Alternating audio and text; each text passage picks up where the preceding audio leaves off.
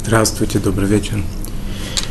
После того, как мы сделали несколько встреч, посвященных э, Трумот, Масрот, Орла, Хадаш, то есть эти вещи, которые связаны так или иначе, с одной стороны, это заповеди, э, которые с, э, можно выполнить в земле Израиля, некоторые из них постановили мудрецы наши благословенных память, и в странах диаспоры – с одной стороны, это заповеди, с другой, э, с другой стороны, это заповеди, которые связаны с едой, с кашрутом, с э, тем, что разрешено есть, пользоваться едой и так далее. Может быть, в, как продолжение этой темы было бы хорошо, было бы правильно затронуть несколько, несколько аспектов кашрута, то есть темы, которые занимаются, что разрешено есть, что запрещено есть, какие могут быть в этом проблемы. Э, скорее всего, большинство вещей это известно всем. Но тем не менее, как-то немножко упорядочить это, э, определить какие-то основные точки. Естественно, что любая эта вещь, это тема невероятно глубокая, большая, широкая. Что бы мы ни коснулись, это есть много всяких тонкостей, частностей. И в любой ситуации надо будет, естественно, это специально заниматься, тем углубляться и спрашивать у раввинов. Э, я бы хотел просто так по верхам немножко, по самым основным моментам пройтись, посмотреть, какие могут нам встретиться э, подводные камни, например. Для кого-то, может, это известные вещи, для кого-то менее известные. Обратить внимание на это, поговорить немножко о хлебе, о мясе, о, о молоке, э, о, о кошерности яиц.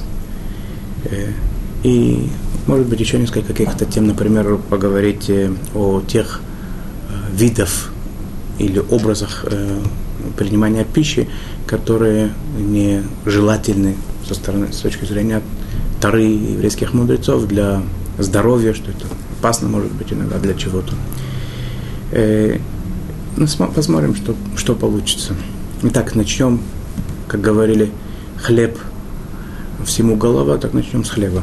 Первое Первая наша такая будет маленькая подтема – это хлеб, его, его всякие виды, да, всякие выпечки, печенье, пирожные и так далее, да, все, что связано с мукой. Казалось бы, да, в принципе, что там может быть такое, да, хлеб, хлеб. И тем не менее, есть несколько моментов, которые следовало бы учесть, когда перед тем, как мы э, приобретаем хлеб, перед тем, как мы употребляем его в пищу. Э, ну, во-первых, часть вещей мы с вами уже достаточно подробно изучали. Это пшено, рожь и так далее. Это пять видов злаков, основных видов злаков, которые необходимо от них отделять трумот, труму, то, что идет коину, масро, то, что идет левитам, и выкупается в наше время, и во время храма это ели в Иерусалиме в чистоте в ритуально, сегодня это выкупается, переводится их святость этих зерен на, на монету. Без этого не, не начинается вообще как бы э, разрешение употреблять эту пшеницу. Естественно, это говорится про, надо знать, а, в какой ситуации, что это росло в Израиле. Если это за границей росло, то нет заповеди Трумоту Масра в странах диаспоры. Поговорили об этом достаточно, не имеет смысла еще раз все это подробно проходить. Э, что еще, какие, э, кроме отделений тех отделений, чтобы это не было тевелем, чтобы это не было запрещено в еду, что нам надо тоже обратить внимание. Э, после того, как произошел замес теста, отделяется хала от хлеба, который в, в, в земле Израиля был замешан. Э, тесто должно быть отделено, отделено хала, об этом мы тоже говорили. Третий момент, который мы тоже с вами достаточно подробно, отдельно о, о, нем мы говорили, это хадаш, то есть запрет э, поедания нового урожая э, пшеницы до того, как не наступит следующий день Песаха, не пройдет следующий день Песаха, то есть до 17 Тамуза, э, с Нисана, мы не употребляем новый урожай хлеба, только после этого разрешено. И хлеб, который изготовлен из нового муки, которая была помолота из нового урожая, запрещен в еду, пока, не пройдет первые, не, не пройдут первые два дня Песах. Страна диаспора это первые три дня Песах. Э, это об этих вещах мы говорили, и на них больше как бы останавливаться. Я думаю, ничто не нужно, это можно либо помнить это, либо можно посмотреть предыдущие, послушать, посмотреть предыдущие беседы. Э, поговорим о чем-нибудь, как бы дальше пойдем. Что после того, как это все, все, что надо, отделено, все, что нужно, выкуплено, отделили халу, проблемы с хадашем нет, что дальше делать нам с мукой? Уже у нас есть мука, предположим, что делать? Мы знаем, что есть очень важная заповедь в Торее проверять еду на насекомых, чтобы не было ни в коем случае насекомых в еде, чтобы не попало, не попала даже маленькая личинка в рот человеку, ни живая, ни мертвая. Э, иногда человек может дойти до нескольких сразу нарушений истории, это зависит, это пол, ползающее насекомое, летающее насекомое, плавающее насекомое. Как бы то ни было, не углубляясь до подробностей, естественно, что это э, большой очень э, запрет, важный запрет, это нарушение большое, и поэтому ничем не отличающийся от запрета есть, например, свинину. Да? Может, даже больше свинины. Это один запрет, а насекомые иногда можно дойти до 7, до 5, 6, 7 запретов можно дойти. Очень просто.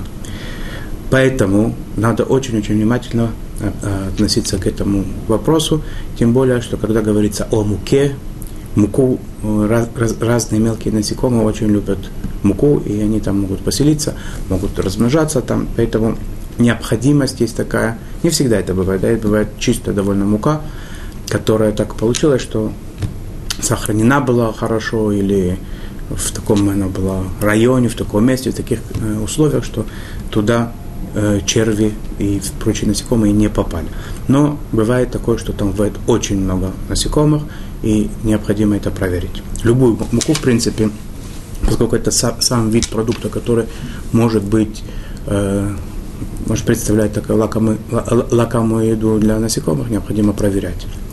Как это делать? Что делать с мукой? Мы берем муку, мы берем э, сито, есть электрические сито, есть ручные сито, и и просеять муку очень, э, очень э, э, серьезно надо это сделать. Да, к этому пойти, э, все, чтобы полностью вся мука была просеяна, как положено. Теперь сито, они бывают разной, там дырочки, которые в это отверстие, в сито, в сито бывают разного, разного размера, разного диаметра.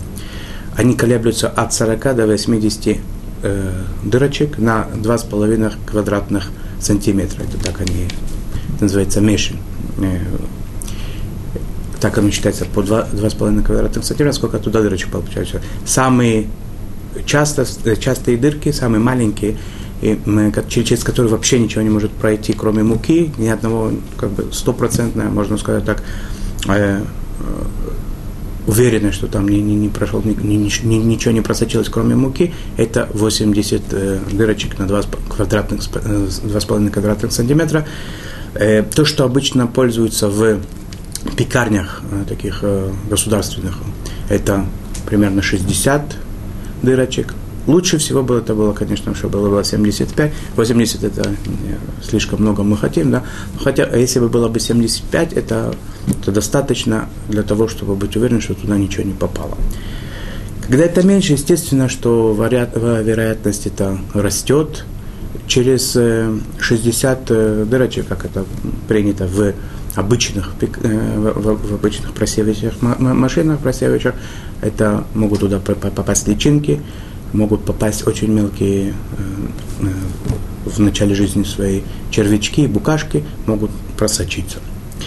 Э, те, те, те пекарни или те, те, тот, кто дает э, уверенность человеку, как бы, э, уведомление о том, что там нет э, насекомых в хлебе, они пользуются более э, частыми э, ситами, ситами с более частыми дырочками, отверстиями.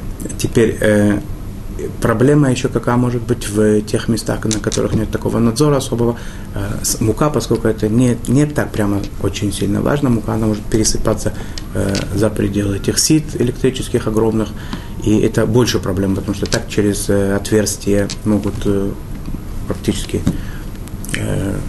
все или почти все задержаться. Есть такая вероятность. А когда это выпадает вне, то естественно, что все падает вниз и смешивается. И потом, когда получает человек э, хлебобулочные изделия, то у него там э, попадает ему в пищу насекомые. Иногда они даже бывают живые. Сколько не все, не все умирают от температуры такой и так далее. Что делать, если это один момент, который надо учесть, когда мы приобретаем хлеб или пользуемся мукой в домашних условиях, это намного легче, мы сами можем себе решить это. Э, э, что делать, если вы испекли хлеб, например, мы дома, дома испекли хлеб и забыли э, проверить муку до этого. Можно сделать такую вещь. Можно взять муку, если осталась мука, из которой пекли хлеб, и проверить ее, и посмотреть, что, что с этой мукой. Если она чистая, то хлеб разрешен. Если там много насекомых, какое-то такое количество, что понятно, что в той муке, из которой пекся хлеб, тоже, э, были насекомые, естественно, то он запрещен. Если не осталось муки и так далее, то это надо уже спросить у раввина в каждой конкретной ситуации, как поступать. Э,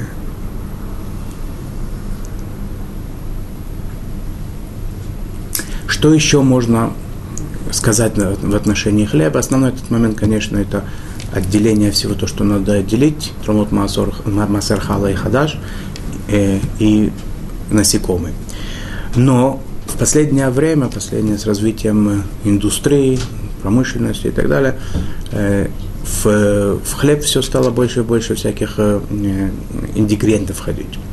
Если раньше это была мука, какие-то природные дрожжи, вода и, может быть, там соль, сахар, то сегодня я слышал так, что в некоторые виды хлеба может входить до 200 компонентов, кроме, помимо тех, которые там известны, кроме муки и так далее. Что делать, как, э, как быть с этими компонентами? Иногда их очень мало, иногда их чуть больше, иногда куда входят э, сегодня дрожжи, они могут быть изготовлены из, на, на основе каких-то животных, э, эссенций. Могут туда входить специальные порошки для, для придания вкуса, запаха, масла всякие туда могут входить и так далее. Бесконечное количество изделий.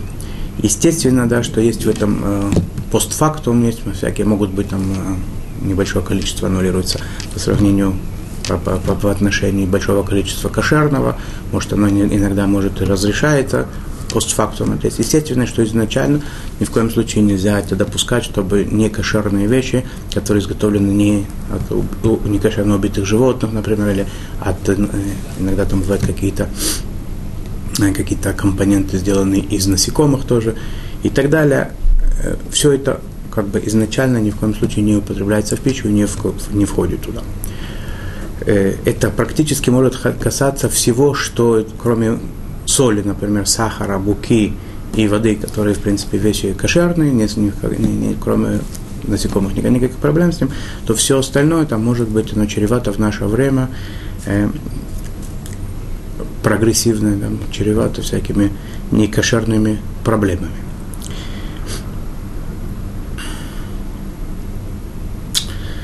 Э, молоко. Я хочу поговорить о молоке немножко позже. Еще, может быть, несколько слов сказать про молоко специально, но, естественно, да, что если молоко входит в хлеб или какие-то молочные э, добавки, то, естественно, что это молоко должно отвечать тоже всем э, требованиям кошерности, потому что поскольку оно входит в хлеб, оно может его сделать не кошерным. Еще один момент, если мы выпекаем хлеб или на фабрике выпекают хлеб, молочный, он должен быть отличаться формой, да, для того, чтобы его потом не ели с мясом. Как мы знаем, что есть запрет есть мясо с молоком и вместе, сваренные вместе, и даже если они ну, по отдельности, например, взять молочный хлеб, в который входит молоко и мясное изделие, их вместе нельзя есть, между ними надо делать э, определенный дистанции во времени, да, при промежутке между чем и так далее. Есть правила этому. Специально, может быть, мы пройдем их тоже. Как бы то ни было, хлеб, он должен, молочный хлеб, он должен отличаться внешне, и ни в коем случае он, чтобы не попал в одну трапезу с мясом, и надо это знать, какой хлеб молочный, а какой нет.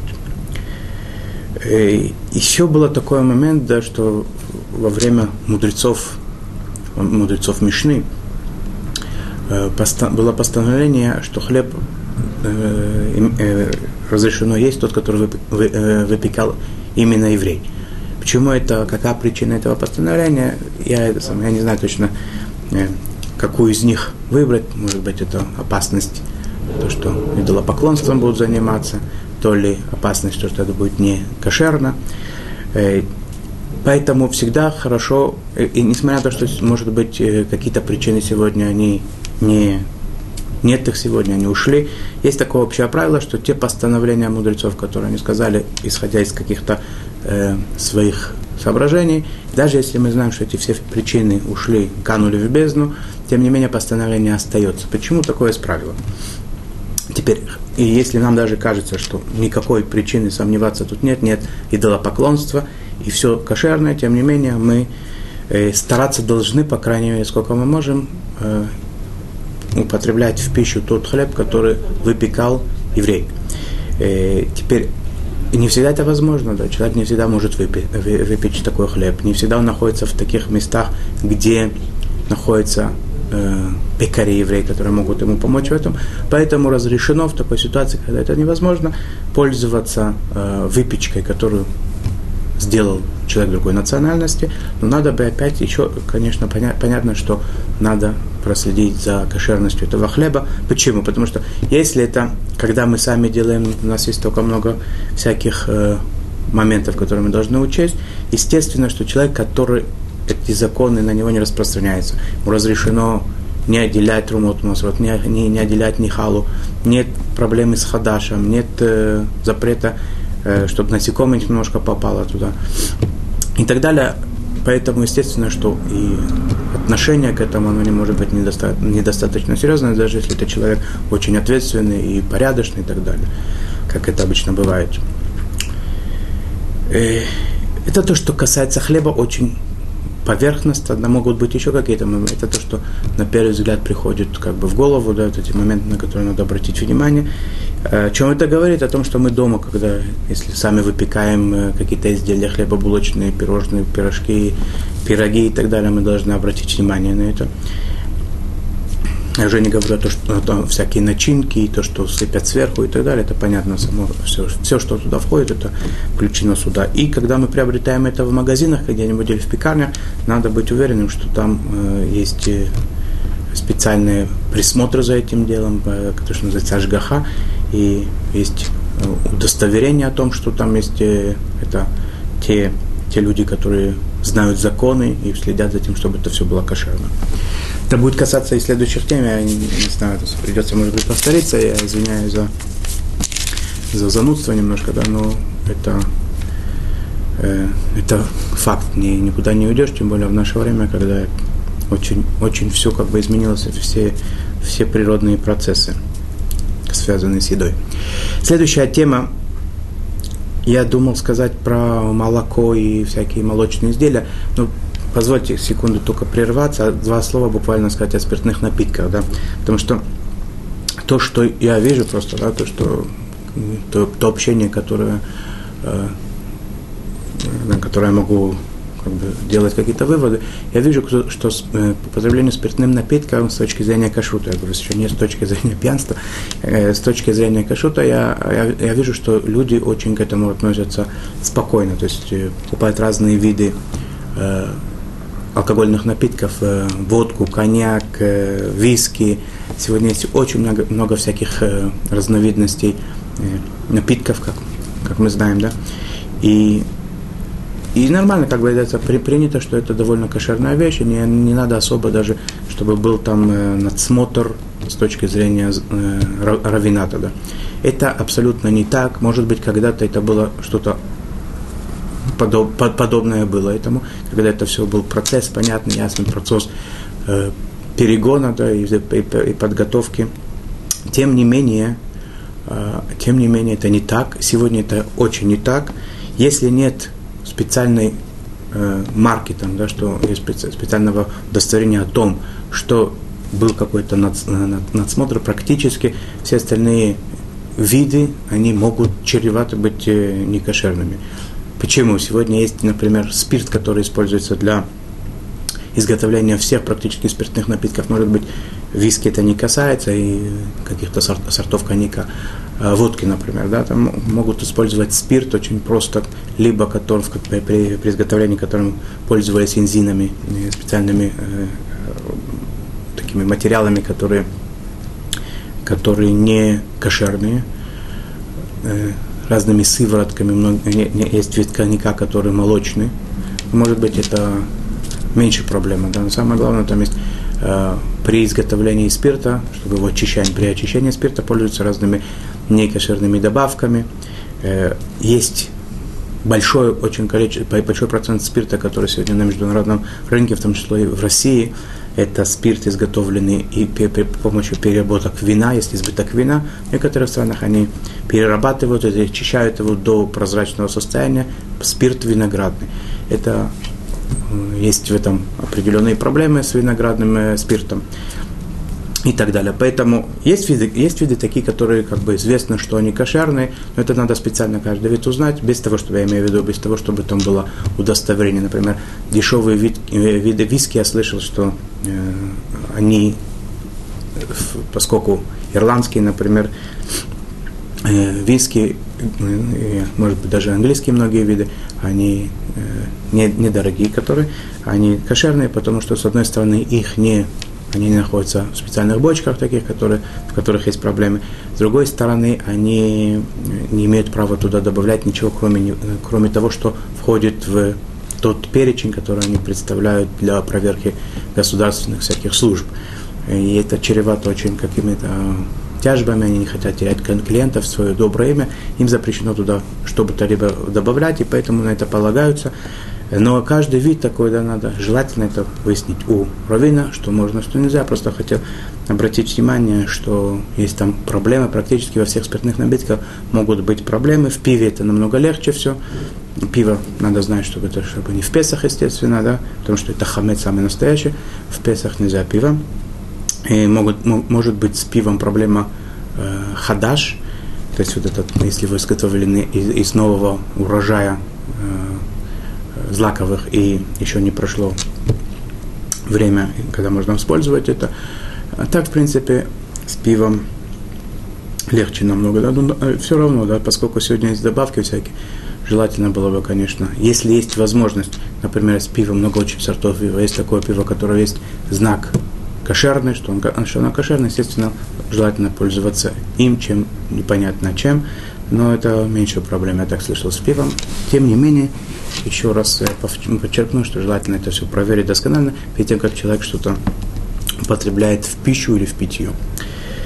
Итак, э, с молоком, с молочными продуктами, какие могут быть у нас встретиться там проблемы, в принципе, да.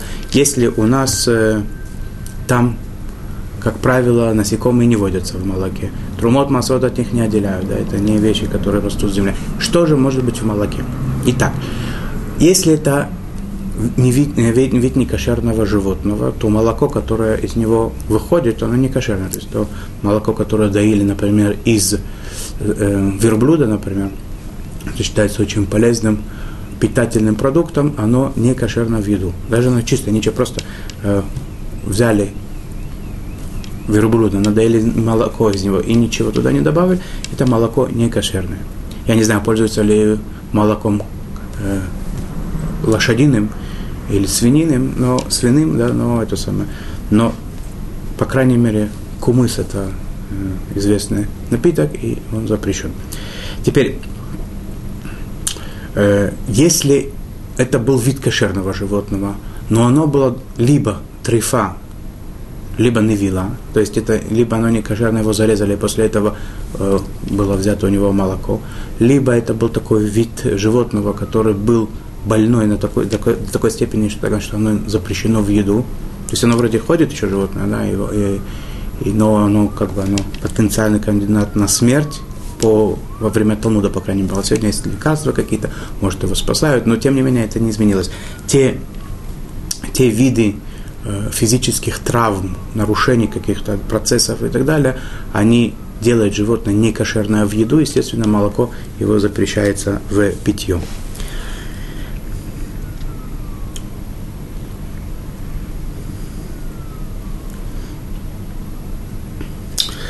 Мы знаем, что любая вещь, которая в субботу произошло нарушение, ее сделали в субботу, те, если у нас 39 работ в субботу, если нарушили, нарушили одну из этих работ, а также постановление мудрецов, то, в принципе, закон, э, закон э, таков, что если человек это сделал специально, на зло, он знает, что сегодня суббота, и он, эта работа запрещена, и он это сделал, ему это запрещено навсегда, всем остальным это после субботы разрешается. Но это, о чем говорится? Это когда это одноразовый был такой момент. Да? Человек сорвался, человек не смог удержаться и так далее. Как быть в случае, если это происходит постоянно, постоянный, постоянный процесс, когда это в субботу происходит э, процесс доения, молоко, если дает евреи в субботу молоко, то есть нарушение субботы происходит сознательно и постоянно, то даже тем, которые это не сделали, то есть всем остальным это запрещено навсегда, этим нельзя пользоваться, с одной стороны, по тому, что это э, постоянное, постоянное нарушение субботы было, с другой стороны, поддерживая этих людей, мы поддерживаем тех, кто делает нарушение. Поэтому, если есть такие еврейские, э, то, что называется, э, молочные молокофермы и так далее, там, где, где доят молоко сегодня и так далее, и, то и они знают, что есть такое понятие, как суббота, и что они делают нарушения. И это происходит постоянно, такое молоко, в принципе, должно быть запрещено в еду, в питье. Это еще один момент. Те, которые э, те, то молоко и те молочные продукты, на которых есть специальное удостоверение, что они э, кошерные, то один из моментов того, что они не были, э, их не доили в субботу, не были, или, или так, так это было сделано, есть специальные, специальные сегодня э, патенты, как это можно делать, чтобы это было кошерно, специальные установки, которые включаются заранее и так далее. Я не хочу это углубляться. По крайней мере, если у нас есть э, удостоверение о том, что это кошерно, то один из моментов, который это подразумевает, что это не было нарушено в субботу.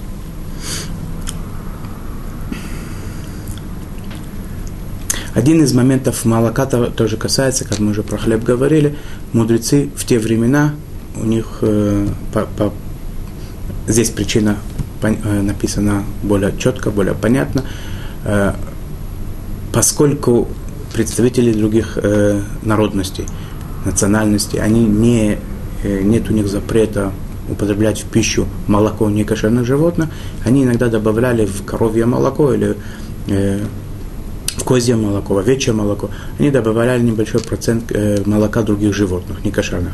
И такое прибавление, оно запрещено, даже с не, кошерное с некошерным тоже запрещено в еду.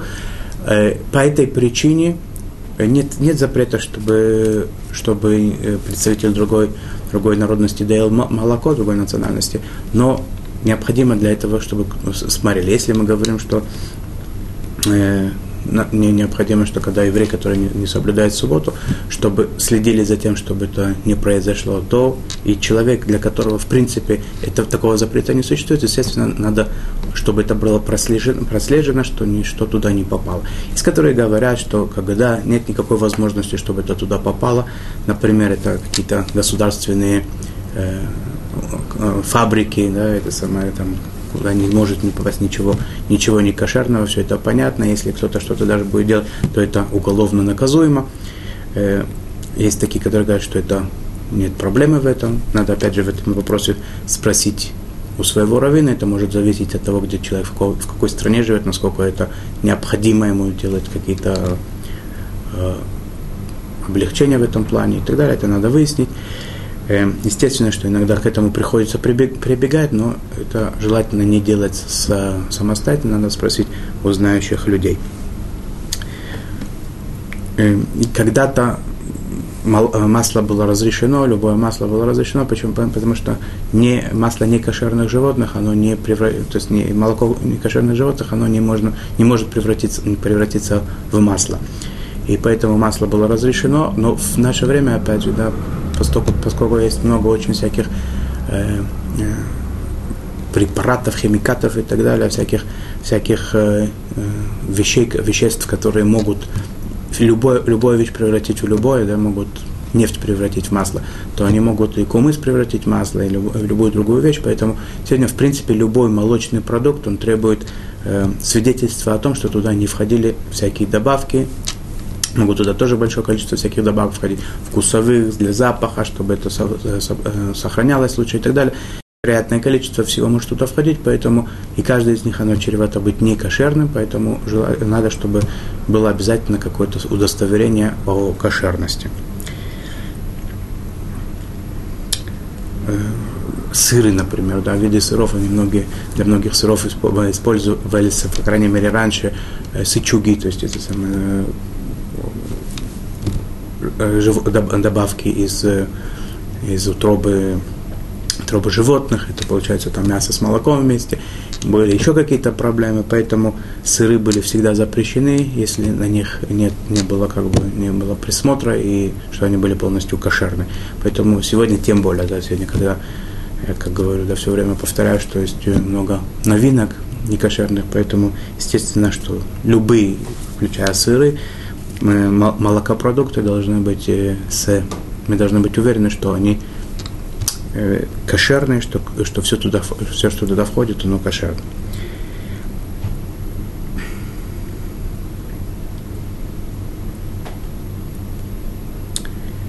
Поминать, может быть, можно о молочном питании для детей, для, для грудных людей, естественно, что если если это необходимо для, для жизни и так далее, чтобы ребенок выжил, то можно и взрослому, и ребенку кушать не кошерно. Но ну, в принципе, на нормальных условиях необходимо, чтобы и дети наши получали кошерную еду, и есть порошки всякие молочные, да, туда сегодня тоже могут входить всякие добавки, которые очень некошерные, поэтому, поэтому это все должно быть иметь э, под собой, как бы, если мы это покупаем и берем, мы должны проверить, что это кошерное.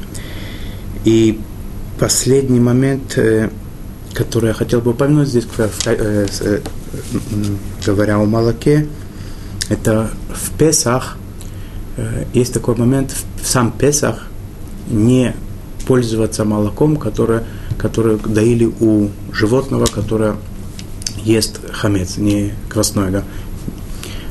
До Песаха можно такое молоко приобрести, весь Песах им пользоваться. По таким причинам я не хочу углубляться, но это как бы так, э, такой, такой закон.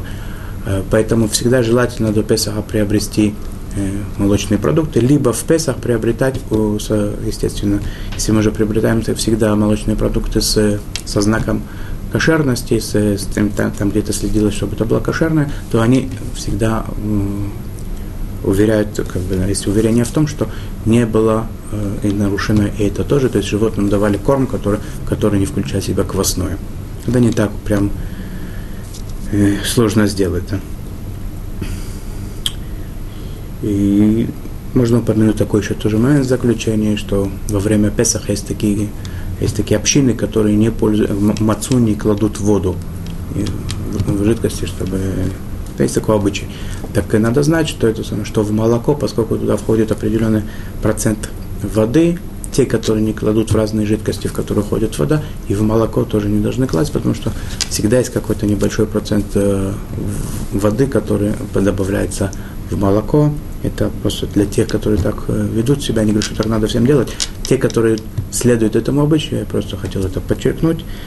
И на этом прерваться временно до следующего до следующего занятия нашего, до следующей беседы. Поговорим, может быть, о мясе, о мясных изделиях и продолжим тему кошерности. А пока что я пожелаю вам всего самого хорошего, чтобы было приятного аппетита. И этот процесс э, поиска еды кошерного прошел для вас легко. Всего хорошего, до свидания.